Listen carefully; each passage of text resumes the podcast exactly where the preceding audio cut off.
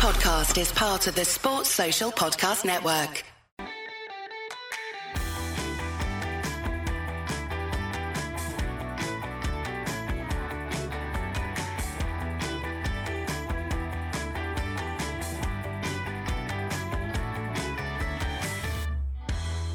Welcome back from the adverts. We were talking about Mickey Mellon just beforehand. So again, Decky, we were talking about how emotional it was sort of on Saturday, the defeat at home to Newport. A question I've got to both of you really, because I know both your clubs are in similar but different predicaments. Similar in that you're both a bit rubbish, but different in that obviously position-wise and stuff, how the season's going to potentially ultimately end up. But Decky, you mentioned about the recruitment and things. What would your ideal recruitment strategy be for a League Two football club? I know that's not something you can really summarise in like a few sentences, but do you go tried and tested older players? Do you go youth? How do you go about fixing? Okay, I'll rephrase this. Like, how do you go about fixing a struggling, a la Tranmere, a la Rochdale, a struggling League Two football club in recruitment wise? What kind of model do you think you'd go towards? Either you can really have a crack at that. Where we've gone wrong this season is, last season Robbie Stockdale kept us up with a lot of problems off the field and things like that. So then I think Rochdale gave him the keys to the kingdom because he kept us up, really. And I think that's all it took to back him completely. Now, there's two ways of looking at that, really. There's one, yes, the board are backing their manager. They're backing him. This is the guy. We're giving him what he wants. But how it's left us since we've sacked him is we've got no manoeuvrability in terms of we've got these players on long contracts. We're not going to shift them, so it's that difficult balance. And Deck's had it at Tranmere. Jimmy will have seen it at Tranmere. We've seen it at other clubs. If the board are keeping the manager, you've got to back him, and then they do. But the situation we're in, quite a lot of them are crap, really. So we've got them all on 2-3 year deals, and we've just, who's going to have them? None of them are sellable assets. That's another thing as well. We haven't really pumped through any of the youth team. I'm going on a bit of a rant, but I'll finish in a few seconds. But I think it's sellable assets, Jim, because you can look at a player who's 24, 25, whatever, 23, 24, 25, and go, well, if he does such a thing, we can then sell him on, possibly. The perfect one that for Rochdale, and there'll be one for Tranmere that'll be a perfect one where you go, that was the one that we need to sort of replicate going forward, was I think we bought Craig Dawson from Radcliffe Borough for about 10 grand. That's the perfect one, really. And he was, I can't remember how old he was, 21, something like that, when we had him. And we sold him, and he was 22, something like that. He's still playing now for Wolves, I think. And he's 30-odd, 30-something. But I think it's sellable assets. They've got to have some sort of value if they aren't quite... If they're off the boil, you still need them to be of some sort of age, I think, because, I don't know, it's like we've had players before that haven't really done anything, and they're like mid-30s, and we can't do anything. Whether we're not going to get any money for them. So I think I would say sellable assets at a young age, but I don't know if that's going to be any different for Deck. I think to an extent I agree with you, Greg, and I think in a way what we've tried this season has been partially successful. I know that kind of contradicts what I said earlier on, but in terms of if you are looking to go out and make a little bit of money from players, and if that's kind of the club's ethos of, let's stabilise, let's add a little bit of money behind us and so on, then actually, yeah, that's a good way of doing it. If in League Two, certainly in League Two from the years that I've kind of watched it, and I feel, as the three of us tonight, we've a lot of League Two experience, you don't need to be that good of a squad to do well in this division. It's a very, very tight division. The last Q&A that Mark Palios did, we're going back probably about a month, maybe 6 weeks ago, he said something that really struck home with me, and it's kind of stuck in my mind ever since. He said that football is the lowest scoring game in the world. And actually, when you think of it like that, when you take everything away, take your fan base, take your sponsors, take officials, take everything out, and you look at the number of chances you create via the number of chances that you put away, and you look at how many games... I mean, I could reel off so many games this season where we've missed an open goal, we've stuffed something from 5 yards, there's been something that should, and I know it's easy for us to sit in the stands or watch at home and go, he should have buried that, he should have done better, because we're not professional footballers, and we've got to remember everything's in relation to you're up against a professional centre-back or a professional goalkeeper, X, Y and Z. But you take all of that out and you look at it and you think, right, football is just a game of numbers. I know some of my mates will absolutely hate me for saying that. I'm not talking pie charts and, you know, average predicted goals and all that shite. But if you just look at XG, yeah, you just look at the number of goals you score compared to the number of goals you concede. It's very rare in a game of football that you'd go above 3 goals for a team, let's say. You know, you might have a 4-1 or a 4-0 once, possibly twice in a season. So for me... and I know this is easier said than done because every single club's after them. You put a lot of your eggs in one basket with one, possibly two proven centre forwards. You then put the rest of your eggs in, or, you know, good attacking players who are going to put either chances on a plate for someone to finish or a proven centre forward who doesn't necessarily need to do a lot of running. You're just going to get the ball to them. Then kind of a mix between your youth and your experienced players, and more often than not, your experienced players would then be your cheaper options, and obviously some of your younger players coming to you where you know you're going to have them 12, maybe 18 months, and they're going to work their arses off because if they want to go on and make a career of the game, you know your experienced players are more likely to be the ones that kind of rock up late to training, do this, do that. I think the other thing as well that I've learned from our time in non-league and then coming up back into League 2 and into League 1 is how much talent there is in the non-leagues. And it surprises me, having been there so recently as a club and under the same owners and a lot of the backing staff and, you know, up until last week, the same manager, how we've not tapped into that more. And I know financially there's less of a gap now between League 2 and the Conference. I understand that, you know, we can't go and do what we did when we went down and went and ransacked Wrexham for all of the best players and ransacked this team and that team. But there's so many good players in the Conference where you look and you go, right, they're consistently getting 20, 22, 23 goals in a season. You put them in an okay League 2 side, they're going to get 15, 20 goals staying fit minimum. I actually, to an extent, think that quite often...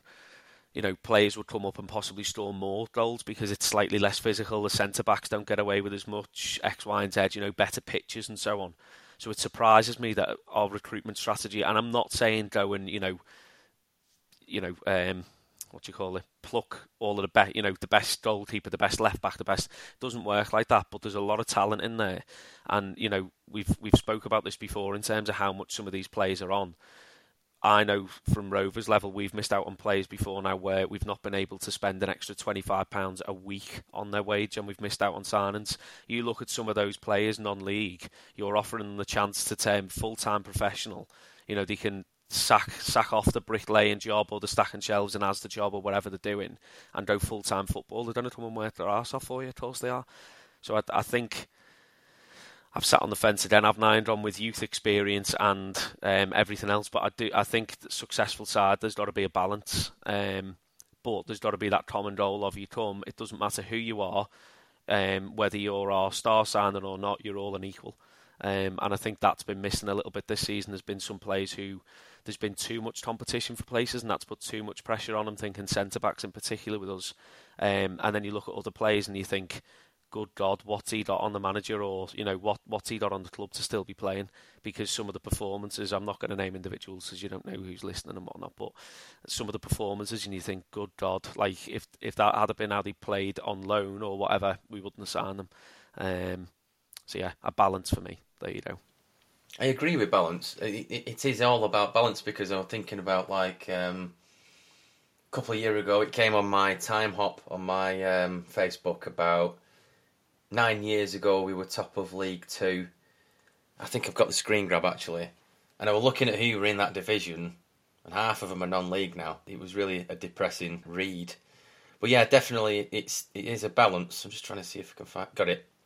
Yeah, okay, so we were top of the league in League 2 9 years ago yesterday. Chesterfield was second. Scunthorpe were third, Fleetwood were fourth, and then there's a few. Who else is in there that's non-league? Southend are eighth, York are ninth, Dagenham and Redbridge are in there. Bloody hell! But yeah, it's a depressing read when you see things like that. But yeah, it's definitely a mixture. I mean, I went a bit explosive with the sellable assets sort of thing, but you do need, like, I'm trying to think. Like, for instance, it's worked this year that we re-signed Ian Henderson. He's knocking on a bit now. Obviously, he's 38 or 39. But you do need one or two all of them, but you can't really rely on them all the time. What was the lad that Tranmere had? Was it Jay Spearing? He was into his 30s, wasn't he?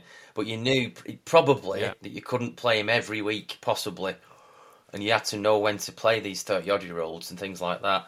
So it is. That's what's been missing for us this season. That's been, you know, the young players have got it, but they haven't got that experience to do it consistently. And there's been very few. Kind of, you're looking at Turnbull's probably our most experienced, and he's not old by any means. You're missing your Spearings, your Jay Harris's, your Scott Davis's, your Steve McNulty's, your Norwood's, your Clark's, the people who are going to go into the dressing room. I think to an extent Joe Murphy's been that figure this season, and I love the bones of Joe Murphy, but he doesn't strike me as that kind of silent assassin where you don't pull your weight, he's going to have a word in your changing rooms. I think he's one of football's nice guys. It's not a negative of his at all. He's just not that, for me, that kind of like leader figure, if that makes sense. But fantastic professional, outstanding. But that's what I think we've been missing. But again, I think that. But instead, we signed Joel Mumbonga. Again, so, you put points to recruitment, and I don't name disrespect to Joe. I think he's brilliant. I think he's a great keeper. He's what, 40, 41 now? You've signed Ross Doohan, then he's been sold on. Yeah. You've got Matthias Hüwelt, came from Bamber Bridge. Okay, it's happening to non-league, but Hewelt was on the books at Everton. Started well, has faded out, and you've ended up with Joe Murphy, who signed the year extension at the end of last season to play what could be the last year of his career, largely in a coaching capacity to help some of the younger keepers. That doesn't, I mean, again, I don't mean any disrespect to him. I think he's fantastic. Genuinely great keeper, lovely guy, all the time in the world for him. Without Murphy, but, we would have been leading. And he's been man of the match on a few occasions. Game. But is that not also an indication as to the recruitment, as to that, by all means play him, but he shouldn't be your only option or like your, you know, your default. Absolutely. Yeah. He's there as your injury emergency cover. Murphy should be able to sit at home with his feet up and eat 3 packets of Jaffa Cakes every night if he wants. He's always been rolled out of retirement. And that's nothing against. He's probably been our most consistent player since Christmas. In fact, no, there's no probably. He has been our only consistent player since Christmas. But yeah. If it wasn't for Gavin Bazoon, he'd be back in the Ireland squad. But that's not the point. Point is... wearing that lovely new kit, by the way, listeners. Gorgeous. Don't have a little look at that. An absolute corker. Fantastic. But I think you raise a good point, Decker. But go on. Just going to go very quickly before we move on, gents. Some of the, and they always make me laugh, these.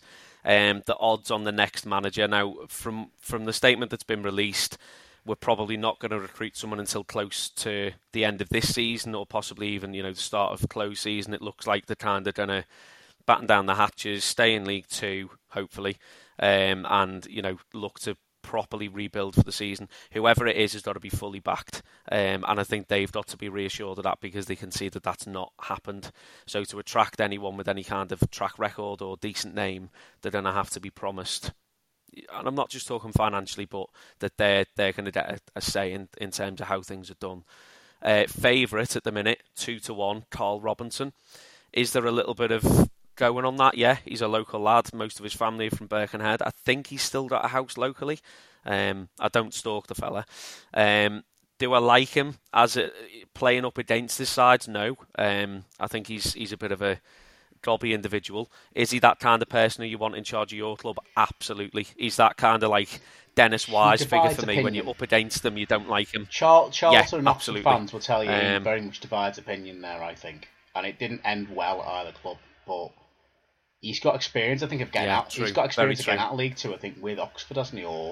He's got a good track record, and you know, he's Yeah, he's always challenging with wherever he's managing. They're always that winning mentality and generally play quite good football as well, which I think has been missing. So that's a big factor.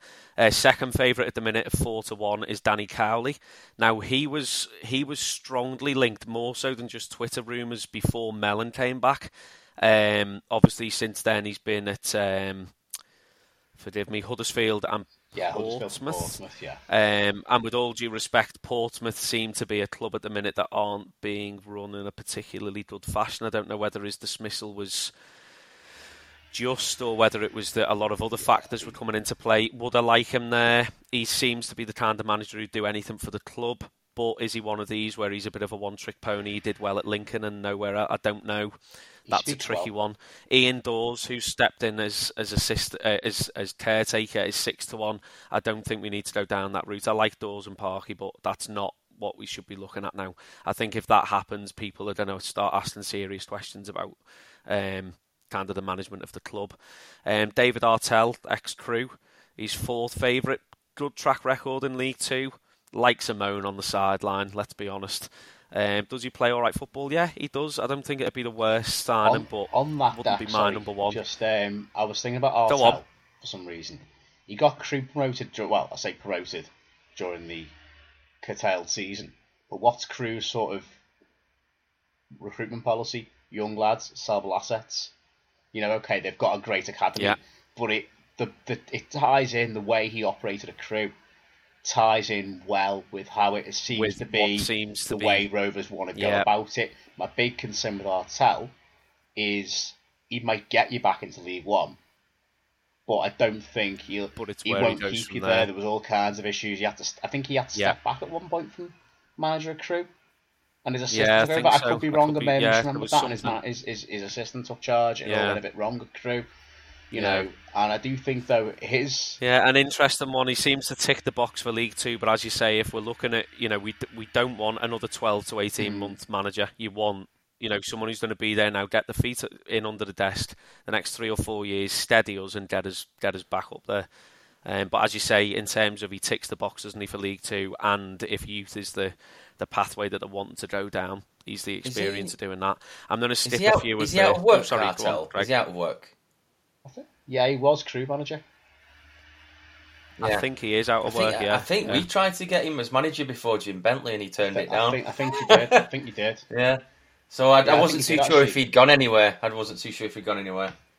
That's interesting. Nah, he just didn't fancy the Rochdale gig. We've got, obviously, on there who's always linked. First of all, he's buying the club. Next, he's managing. Then he's done it. He'll be playing for us next. Is Robbie Fowler, who was spotted 6 miles away from Prenton Park 3 weeks last Wednesday. So, put your money on Robbie Fowler. We don't endorse gambling, but he's 12-1. So just think of the houses you could buy. Put all your money on Robbie Fowler to be the next Tranmere manager, or don't.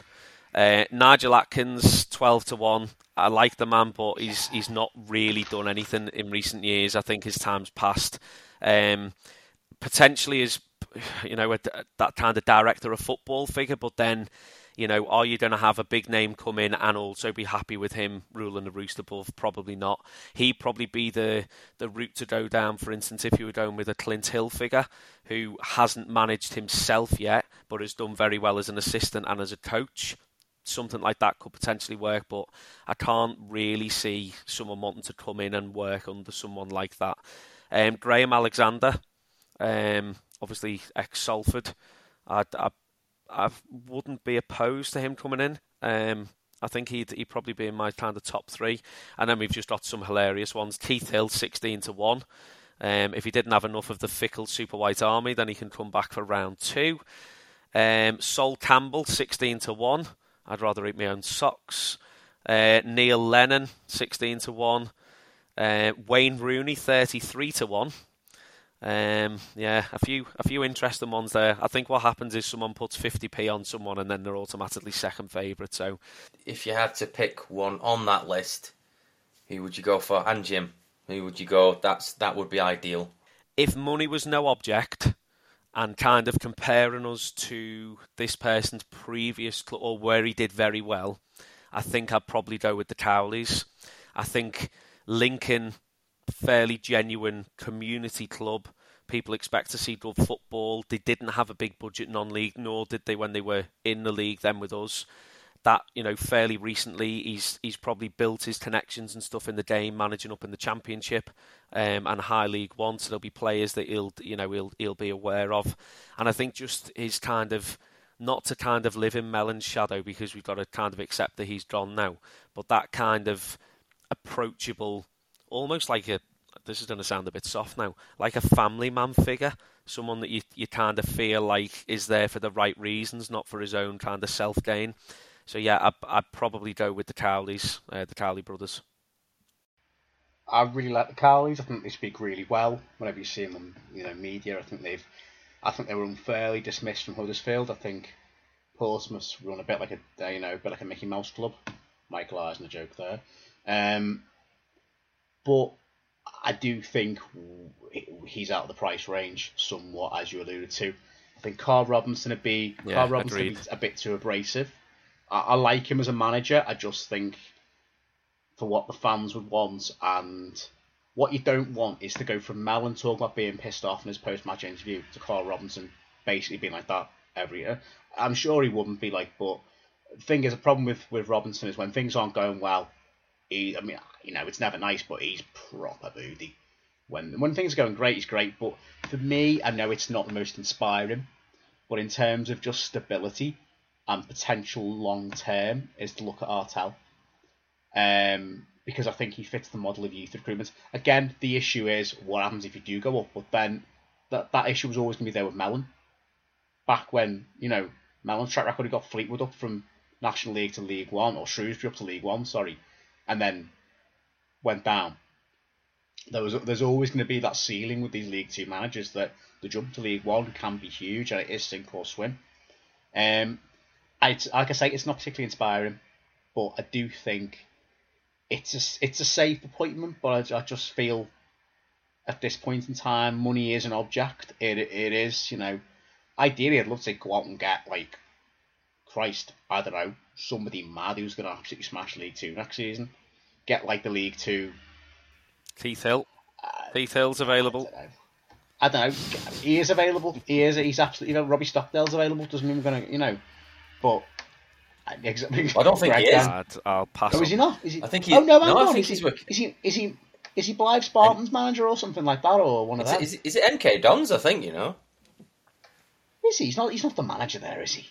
Robbie Stockdale somewhere. He's definitely. Is he? I must admit, one manager I would have liked. I don't think he would have come to Rovers, but now he's got the gig at Oxford. Is Liam Manning? I would have liked him. Oh yeah. Yeah, the ex-MK Dons manager, but he's just come back into Oxford. So it's kind of like, oh. Just going back to a director of football or that kind of head of recruitment, just whilst Greg's having a little doodle there at Stockdale, I tell you who I wouldn't mind getting back involved with the club purely on that basis, so whether it be the scouting or the recruitment or whatever, not in terms of managerial approach at all, Gary Brabham. You look at his recruitment when we went non-league and the players that he brought in, that was the spine of our success going forward for the next 3 or 4 seasons. And he had a fairly good record of doing that prior to us as well, with the different levels that he was at. And again, a good understanding of the youth football through his links at Everton and so on. That, for me, that wouldn't be a bad shout. I feel like I've just had a bit of a light bulb moment there, but I'll stress nothing to do with first team management, because he couldn't get them to play. Say, he could spot a good player, but he couldn't get them to perform. His first team performances weren't great. Just as a completely wild shout, there is a guy, I believe, currently managing Bootle, who I think bring back a legend. He'd won it. Get big Steve McNulty in charge. I tell you what, you'd run through walls for that man, wouldn't you? Yeah, I don't think he's. You would, but my source is going to remain anonymous. I've heard a few things about his managerial style, and I don't think I would agree. I'd want him near the club. I'm going to not say any more than that. No, that's fine. But, absolutely love the man, but from a managerial standpoint, I don't think. You know more than I do, and I was only saying it partly in jest, to be fair. Just as I was aware he was in management, I think he'd been some time at Nantwich and then went to Bootle. Good luck to him. Hopefully he does all right. Yeah, he but had. For me, I'd say going back to Clint Hill as well for a second. That I, in a similar way to Steve McNulty, that kind of you don't mess around kind of figure. If we were to go down the route of giving someone their first managerial post, he'd be top of the list for me. He gets the club. He's got fairly good connections now. He's shadowed as a number two at a couple of different teams and has been successful in doing so. Fleetwood's recent success with Bristol Rovers, Stockport are going well again this season, and obviously their promotion as well. He's done well wherever he's been. So that wouldn't be the worst appointment in the world at all. But I do think you would need someone else there as well. So yeah, Dreamworld Cowley, realistic, your man from Crewe. If you're giving someone a shot at managing first time round, Clint Hill, that they'd be my three playing cards. I think that's a good call. I've just had a quick Google at Robbie Stockdale. He is the assistant manager at MK Dons in League One. Very good. Who's MK Dons manager now? After they got rid of Crikey. Who is their manager these days? I can't remember now. They have got a new manager in. Mike Jackson? It's another young lad. Was he at Celtic or something as a youth coach? I can't remember now. Anyway, another young manager at MK Dons. So yes. I don't think they're doing particularly great. Oh, and segue, he played for Rochdale. He did. Another day is here, and you're ready for it. What to wear? Check. Breakfast, lunch, and dinner? Check. Planning for what's next and how to save for it? That's where Bank of America can help. For your financial to-dos, Bank of America has experts ready to help get you closer to your goals. Get started at one of our local financial centers or 24/7 in our mobile banking app. Find a location near you at bankofamerica.com/talktous. What would you like the power to do? Mobile banking requires downloading the app and is only available for select devices. Message and data rates may apply. Bank of America N.A., member FDIC. I'm just speaking of... Just Google him. Stockdale, yeah. Speaking of Stockdale and Rochdale and all these connections, transition. I was going to say it's not every day you draw 4-4, Greg. But to be fair, a couple of years ago when we started this podcast in the COVID season, you literally were drawing 4-4 every season in League One. So I'll caveat it with it's not every day you draw 4-4 in League Two. Okay. There you go. Now we can begin. I'll be quite brief. What on earth happened? It's okay. I mean, not often you see ex-Premier League, Southampton, QPR, Burnley striker Charlie Austin bag four against you, and you still manage to pull out the bag with Herbalife Hendo in the 97th minute, so fair play. Yeah, we were decorating, so I didn't actually watch the game, but I saw everything coming through on my phone and through the Joe Bunny Appreciation WhatsApp group that we've got. It was just, my phone was going off every 2-3 minutes. So we were 2-0 down within 14 minutes and it just turned into a bit of a cauldron really, and all the Dale fans were booing Rochdale, like this is unacceptable, like we're desperate for points, you can't be getting beat 2-0 within 14 minutes. Can I just point out, Greg, sorry to interrupt you there, that after 15 minutes you put on the podcast Twitter to fold the club. Fold the club. 15 minutes, mate. Didn't mean it. Sorry, Hendro. Anyway, so yeah, and then apparently, as soon as we were 2-0 down, we started playing football. But I don't know why. I don't know if it happens to Tranmere. I don't know if it happens to Everton. We have to concede sometimes to start playing football. And it's just sometimes it shouldn't be that way. You should just, I don't know. It's like having a kick up the arse, isn't it, really, which it is. But and then apparently we started playing football and we got two back. The second one that we scored, Lloyd, he just absolutely hits it from miles out. It's like some sort of Paul Scholes goal. What did you see that? By the way. Yeah. I did. Do you know what, Greg? I don't mean any offence in this at all. If you do drop, he'd be a player I'd be wanting to pick back. I love Lloyd. He is the kind of player that runs through brick walls for you. We got him in January. I can't remember where we got him. I think you were a free agent. Might be wrong, actually. And then he got released. Yeah, he was. He did his knee at Gillingham and never quite got back fit, I think, in terms of his contract. So I'm glad to see that he's got a good run in the squad. He's staying fit and he's doing well. He's probably too good. He certainly knows how to hit them. Really? He's a cracking player. I don't think we'll keep him when we go down. Well, we won't do. We won't keep him. I don't think he'll definitely want to stay in League Two or higher. I don't know if he is a League One player historically. I'm not really clued up on him. but he's definitely not a conference player. But yeah, so yeah, like I said before, we concede two and we start playing football, which gets really annoying when that happens. But there we are, Charlie Austin. Apparently everything that he was touching looked like he were going to score. I still think he is a good player. He's only 33, which I was shocked about, because I thought, he's got to be... In my brain, I was thinking he's got to be close to Henderson's age, and Henderson's 38. And I googled Charlie Austin, he's 33. I was like, if you're a League 2 club and you've got Charlie Austin at 33, you're probably going to... You take that. I think you'll take him all day long. You get maybe another year out of him or two. I don't know, because goal scorers, they keep that ability sometimes. We've seen it, longevity of goal scorers. They might lose their legs, the yard, whatever you want to call it, but they don't. The quality's still there, isn't it? Yeah. So they subbed off Charlie Austin with a few minutes to go, and apparently all the Rochdale fans were clapping. It clapped him off, and he tweeted something like, "I've never been applauded by any opposition fans when I've been subbed off ever." I thought, well, you've bagged 4 goals. You know, like what? Pretty much the stadium were clapping him as he were going off. I mean, you've got to sometimes, haven't you, in terms of recognising quality and things like that. Yeah, credit to Dale fans, because not being funny, you're bottom of the league.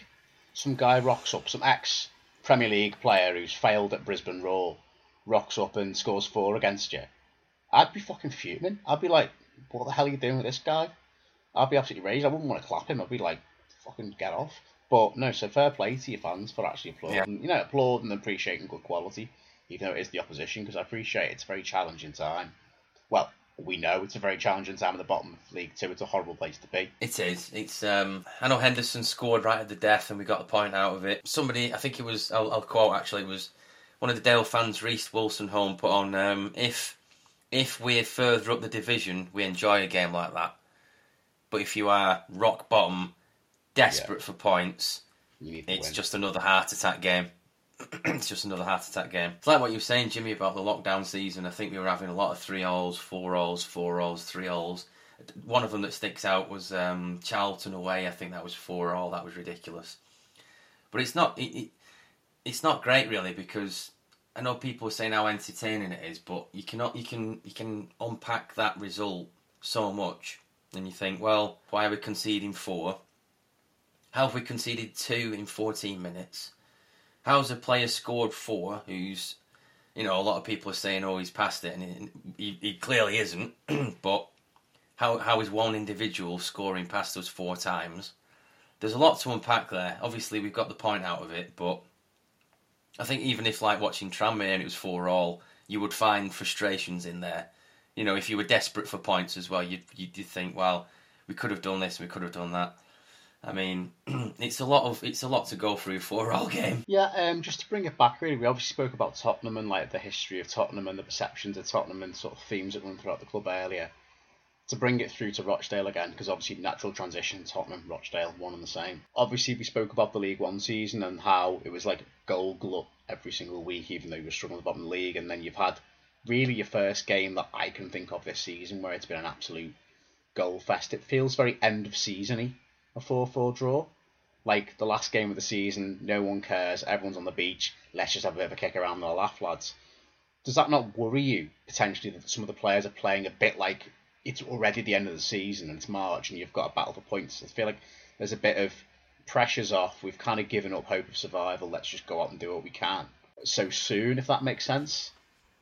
Like you say, when you went 2 down, the pressure almost would have lifted and then it just started playing because it's like, sod it, we're already 2 down. Does that not concern you? Or because it seems to be a theme that kind of ran the year you went down in from League One, was that the players were kind of playing like it was like the end of the season. Past 2 or 3 weeks, we've actually been trying to, you know, we've actually put a bit of effort into some of these games, you know. And I think it was the other week someone was saying, we should have had a Stonewall penalty. I think it was away to Grimsby, which we lost 1-0. And if that, you know, if you get a penalty away from home and you're losing 1-0, that lifts the place, doesn't it? If you obviously convert the penalty. But it's okay, you know, Bentley saying the ref should be giving us this and should be giving us that. We shouldn't be saying that with 9 games to go. You know what I mean? We should be... You can't rely on the referee and you can't really rely on decisions. I know, you know, you need a bit of luck and things like that. You know, you'll have seen it with Tranmere and Everton and things like that. You can't... You've got to do it yourself, really. The players have to go and... yeah, you can't rely on decisions going your way. You know, it's nice when they do, but you've got to have the ability to compete with other teams in League Two.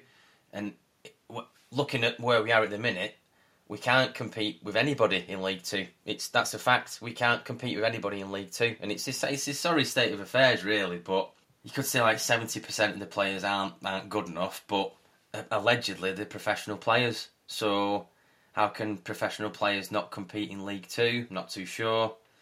Strategy, tactics with different managers. Stockdale wasn't the answer, I don't think. Sacked him. Got Bentley in. Fair enough. He's they're not his players, so to speak, but it's difficult to sort of pinpoint it on one problem. There's quite a lot of problems, really. Players aren't up to it, staring at the non-league for the first time in our history, which I know, fair enough, there's a lot of teams in the conference. You look at Wrexham and Notts County. Notts County shouldn't be in the bloody conference, really.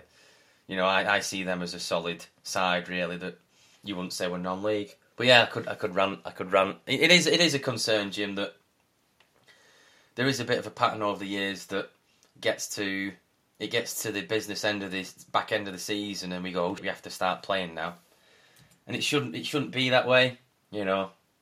Gets to about March, I think it was about 2-3. Well, the season you're on about when we got relegated. So yeah, it is a bit of a concern that, you know, there's a handful of games left really, and now it's desperation time. Don't really know what else to say. we can move on if you want. I don't know. No, just to run down the League Two results tonight. Absolute thriller at Valley Parade. Bradford City 0, Carlisle United 0. Doesn't really affect any of us. Crawley 1, Doncaster 1. And Gillingham 2, Crewe 1. So Gillingham won again. Unbelievable, really, what they're doing. Obviously, they've had a bit of investment and a bit of a takeover in January. But in terms of the relegation battle, if you will, now, to be honest with you, if it's even a battle, in the nicest way to our Rochdale supporters and listeners. Bottom league, obviously, we know Dale, 37 games, minus 24 goal difference, 26 points. Then second bottom, Hartlepool, 37 games again. Worst goal difference, minus 26, 31 points. So still that 5-point gap, just the team above. Crawley's win tonight, though, puts them on, with a game at hand, 36 points, 22nd place, 33 points.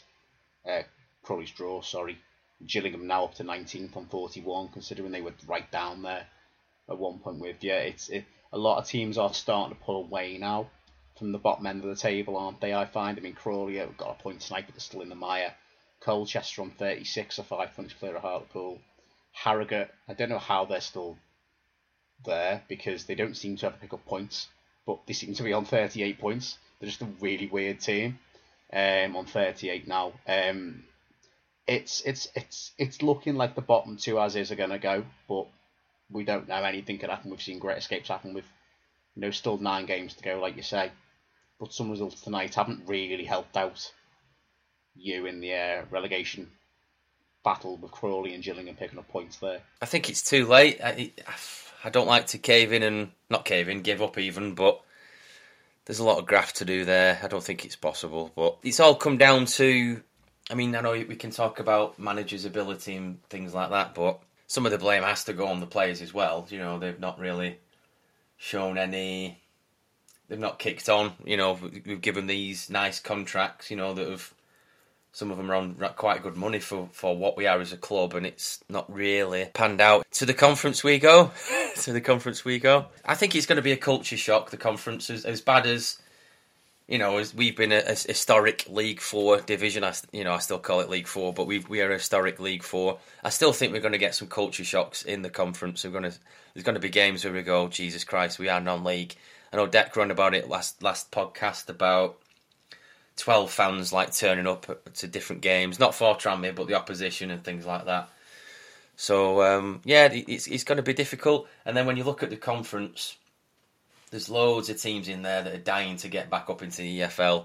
And there's even teams of our ability. I'd say they're our ability. Torquay, Scunthorpe, York City. They're all our sort of historical-ish type, like us. Your traditional League 4 team. And those three that I've just mentioned are all, they're not at the business side of the division.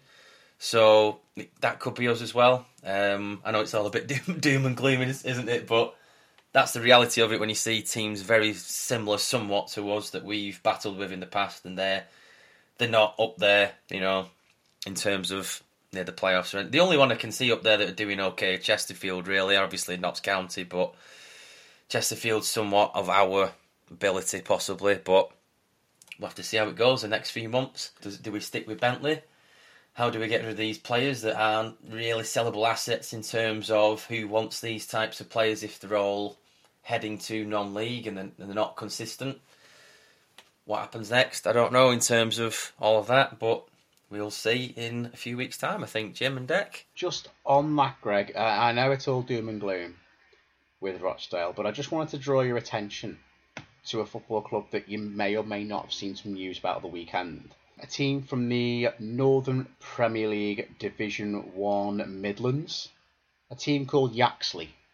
Now, they came up last season from one of the Tier 9 regional leagues, the equivalent of North West Counties, up into the 8th tier. They, I think, are the first team in the English Pyramid to be announced as officially relegated this season. After 32 games, they had minus 81 goal difference and picked up 5 points. And I don't see any points deductions anywhere. So, was Ross doing in goal? Quite possibly. I don't know. But yeah, so just when you think things are bad, Greg, you could have been a Yaxley fan. Back in the 9th tier, in the Midlands combination or wherever it's going to be. With Yaxley, 5 points. Yaxley. What a great name, by the way, Yaxley. That's a fantastic name. I don't know. Anyone know where Yaxley is? Please write in or tell us, or we'll try and go watch a Yaxley game next season. Because 5 points from 32 games at the 8th division of English football is pretty spectacular. That's something, isn't it? That is something. Well done to Yaxley. We'll go, but we're going in the away end, so we can enjoy it. Well done to Yaxley. We'll probably win the league again next season and come back up. But well done to Yaxley for doing worse than probably we could do as a team, the three of us. Probably not actually. They're probably much better players than we are. Even at that level. Last time I played, I got beat 13-2 at Prenton Park. That wasn't against semi-pro players either. So I think if Yaxley, if you're after a slow right winger with a dodgy left knee, bad eyesight, I'm your man. Yaxley, if you're after a 5'2", there you go, utility player who will run, but can't kick a ball, isn't very quick. And will just complain about my legs hurting the whole time, then, yeah, sign us up. Sound. I'll play anywhere except in goal, because the ball just goes over my head. I'm all right in goal, actually. I could, yeah, wherever you need me. Okay. Wherever you need me. I'll be there for at least 3 games of the season before I rule myself unfit. Sounds good. Sounds perfect. And if we can get any points in the ball for Yaxley, then jobs are good. So commiserations to Yaxley. I heard about this news on Twitter the other day, and I was like, "Oh, I've got to put that in the podcast somewhere because a team that's actually doing worse than Rochdale this season." There you go. I feel like as a bit of a pick me up, you know, if you draw Yaxley in the cup, FA Trophy next. Actually, they won't even be in the FA Trophy next season. If you draw them in the FA Cup next season, you're hopefully going to get through that round. Anyway, on that note, Greg, I believe you've got a bit of a quiz before we go. Got 2 questions. So me and Dec trialled a bit of a quiz last recording, with Simon and Adam. It's called Dale or No Dale, and it's something, obviously, that Matt spoke about a few weeks ago, and he said, oh, why don't you do something about 2 false players and a real player, and you have to guess who is the real player. So I've got 2 questions. So this is one of these 3 players played for Rochdale in the 2004/2005 Rochdale season in League 2. My special subject on Mastermind. There you go. So Rochdale, and they're all 0405 squad. Wow. Every one of these 3 players has a famous name. But I want you to guess which one of them actually played for Rochdale in this year. So they're all actually footballers. There's no made up pseudonyms or anything. 2 of them are made up, but all right. They all have a celebrity name. Right. Well, I'm going to guess Mick Jagger didn't play for Rochdale in 2004-05. So right. Anyway, the three Dale players. You have to guess which one of them played for Rochdale. Number 1, Robbie Williams. Number 2, Tom Jones. or number 3, Paul Weller? So which one of those three played for Rochdale in the 2004-2005 League Two? Can I have a go at this first? That'd be okay. Yeah. Is it one of those where we talk out loud? I've got a theory now. Just... I could be barking up the wrong tree here. I remember there was a Robbie Williams played for Huddersfield when we were at uni in about 2008, 9, 9, 10. I think we signed him from Cambridge. I don't know if it's the same guy. It might be, it might not be. But then at the same time, it could just as easily be Tom Jones or Paul Weller, but I know it was a footballer called Robbie Williams. Yes. Right. Is Deck having a go? I'm going to go with Weller. Interesting. Paul Weller. Right. Okay. So, who played for Rochdale? Deck is correct. Paul Weller played for Rochdale in 2004. Oh, that's it. Jimmy there with all of his logic, and I just flicked the coin, heads or tails. That's just life in it, that. Yeah. Brilliant. But there was a Robbie Williams, wasn't there, for Huddersfield? I remember that. Yeah. I remember he signed, but I was like, oh, come on. Let him entertain us. I bet there were loads of puns when he bloody scored. Bloody hell. I think he was a fullback. I don't think he got that many, to be fair, but it was around the era that I think Anthony Pilkington, Gary Roberts, all that lot. Like that quite good side when Lee Clark in League One. Yeah. When he signed Anthony Kay from Rovers. Novak was there. What a player, by the way. Anthony Kay. What a player. He's still playing. Playing in the Welsh Prem. Yeah, he was at a charity match I went to last year, and he got his tooth knocked out in the second half. By the manager? And, who was he? Yeah. Steve. He came off, and you could see he was in pain, like snapped his tooth, and Steve McNulty went, I hope you're fucking insured, mate. Oof. Painful. But yeah, it's some Welsh Prem side, I'm sure he's still playing for. It's not TNS. One of that lot. But, I didn't realise he was still playing, but no cracking player for both Rovers and Town. No, I enjoyed him for both. Fantastic. Okay, I've got one more, Dale or no Dale, and then we can wrap things up if you want. We've nearly been going 2 hours, bloody hell. Battle of Town. There you go. Anyway, back to you, Greg. Okay, so Dale or no Dale, number 1, Paul Tanner. Is it number 2, Simon Coleman? Or is it number 3, Matty Sanderson? I'm going to go Matty Sanderson. I'm just going to... Right, Jim. Paul Tanner. Options again? Okay. Paul Tanner, Simon Coleman, or Matty Sanderson. Do we have a season for this, or is it the same season, or just generally? So the real player, I know what years he played. So it would have been 2001 to 2003. My next best specialist subject after the 04-05 season. Clearly. Right, so it's Coleman, Tanner... Or Sanderson. This is what happens when you don't have famous names. Sanderson. I feel like there was a Tanner played for Dale at some point, but it may not have been then. I'm going to go with Tanner. Also sounds like Rex Banner, so I'll go with it. Rex Banner. Who's that going for? I can't... Say the options again. I can't remember what I said. I think I said... Clearly, sorry, I'm trying to send some work emails here at 10 past 10 at night. So it's Paul Tanner, Simon Coleman, or Matty Sanderson. Matty Sanderson, I think I said. Okay then. So the real Rochdale player is Simon Coleman. Nobody got that one. Defensive pairing with Gareth Griffiths, Richard Jobson, and Keith Hill.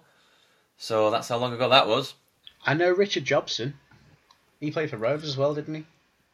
He played for Tranmere Rovers, amongst many other clubs. Yes, Man City, Rochdale, and Derby, I think. Probably. And maybe. Oldham Athletic rings a bell. Rings a bell. He played for a lot of clubs. Fair enough. If you listen to Richard Jobson, then you're probably much better footballer than we are. He certainly was. He certainly was. Appreciated. Right. So on that note. Gentlemen and ladies, if you're listening, thank you for listening to It's Only a Game. We are part of the Sports Social Network. Whoever your team, whoever you support, whatever's going on, whether you support Arsenal, whether you support Barcelona, whether you support Yaxley, just remember, it's only a game. Thank you very much. Take care. Thanks for listening, folks. All the best, everyone. Speak to you soon. Bye for now.